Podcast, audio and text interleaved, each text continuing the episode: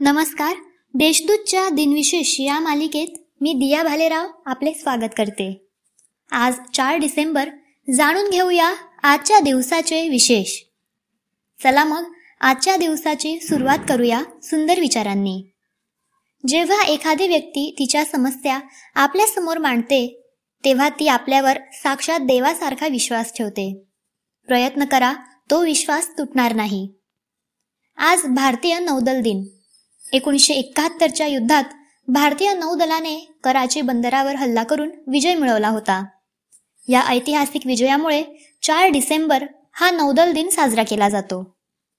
एकोणीसशे अकरामध्ये पाचवा जॉर्ज आणि राणी मेरी यांनी भारताला दिलेल्या भेटीचे स्मारक म्हणून मुंबईत भव्य कमान बांधण्याचा निर्णय झाला. ही कमान म्हणजेच गेटवे ऑफ इंडिया आहे. या कमानीची पायाभरणी एकतीस मार्च एकोणीसशे तेरा रोजी करण्यात आली. सहा डिसेंबर एकोणीसशे चोवीसमध्ये ही इमारत बांधून पूर्ण झाली. या कमानीची रचना इंडो सारासेनिक शैलीत केली गेली आहे. बेसॉल्ट दगडांनी बांधलेली ही कमान पंच्याऐंशी फूट उंचीची आहे. भारत आणि पाकिस्तानमधील परिस्थिती चिघळत असल्याचे पाहून संयुक्त राष्ट्राने एकोणीसशे एकाहत्तरमध्ये आणीबाणीची बैठक बोलवली. तर ऑपरेशन ट्रायडेंट अंतर्गत भारतीय आरमाराने कराची बंदर व शहरावर हल्ला केला. आता पाहू कोणत्या चर्चित चेहऱ्यांचा आज जन्म झाला. भारताचे माजी राष्ट्रपती आर. व्यंकटरमन यांचा एकोणीसशे मध्ये जन्म झाला. एकोणीसशे सत्याऐंशी ते एकोणीसशे ब्याण्णव या कार्यकाळात ते राष्ट्रपती होते. आपल्या ऐटबाज व्यक्तिमत्वाने व सहज सुंदर अभिनयाने रसिकांवर मोहिनी घालणारे अभिनेते मोतीलाल राजवंश उर्फ मोतीलाल यांचा एकोणीसशे दहामध्ये जन्म झाला. देवदास व परख या चित्रपटांसाठी त्यांना सहाय्यक अभिनेत्याचा फिल्मफेअर पुरस्कार मिळाला.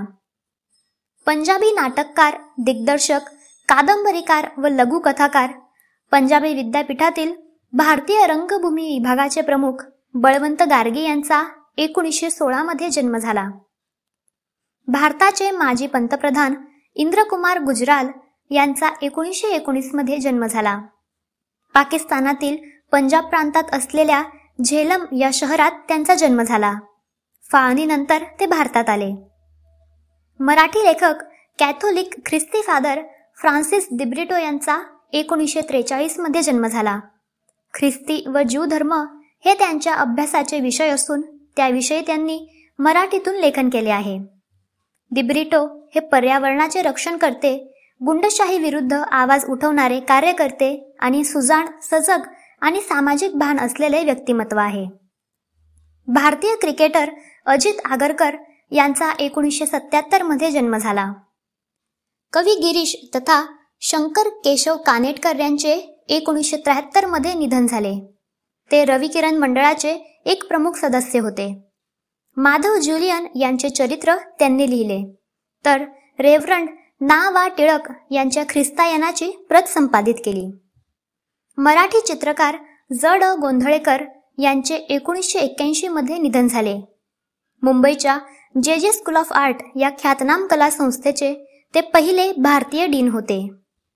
भारतीय वकील आणि न्यायाधीश व्ही आर कृष्ण अय्यर यांचे दोन हजार चौदामध्ये निधन झाले. आजच्या भागात एवढेच. चला मग उद्या पुन्हा भेटू. नमस्कार.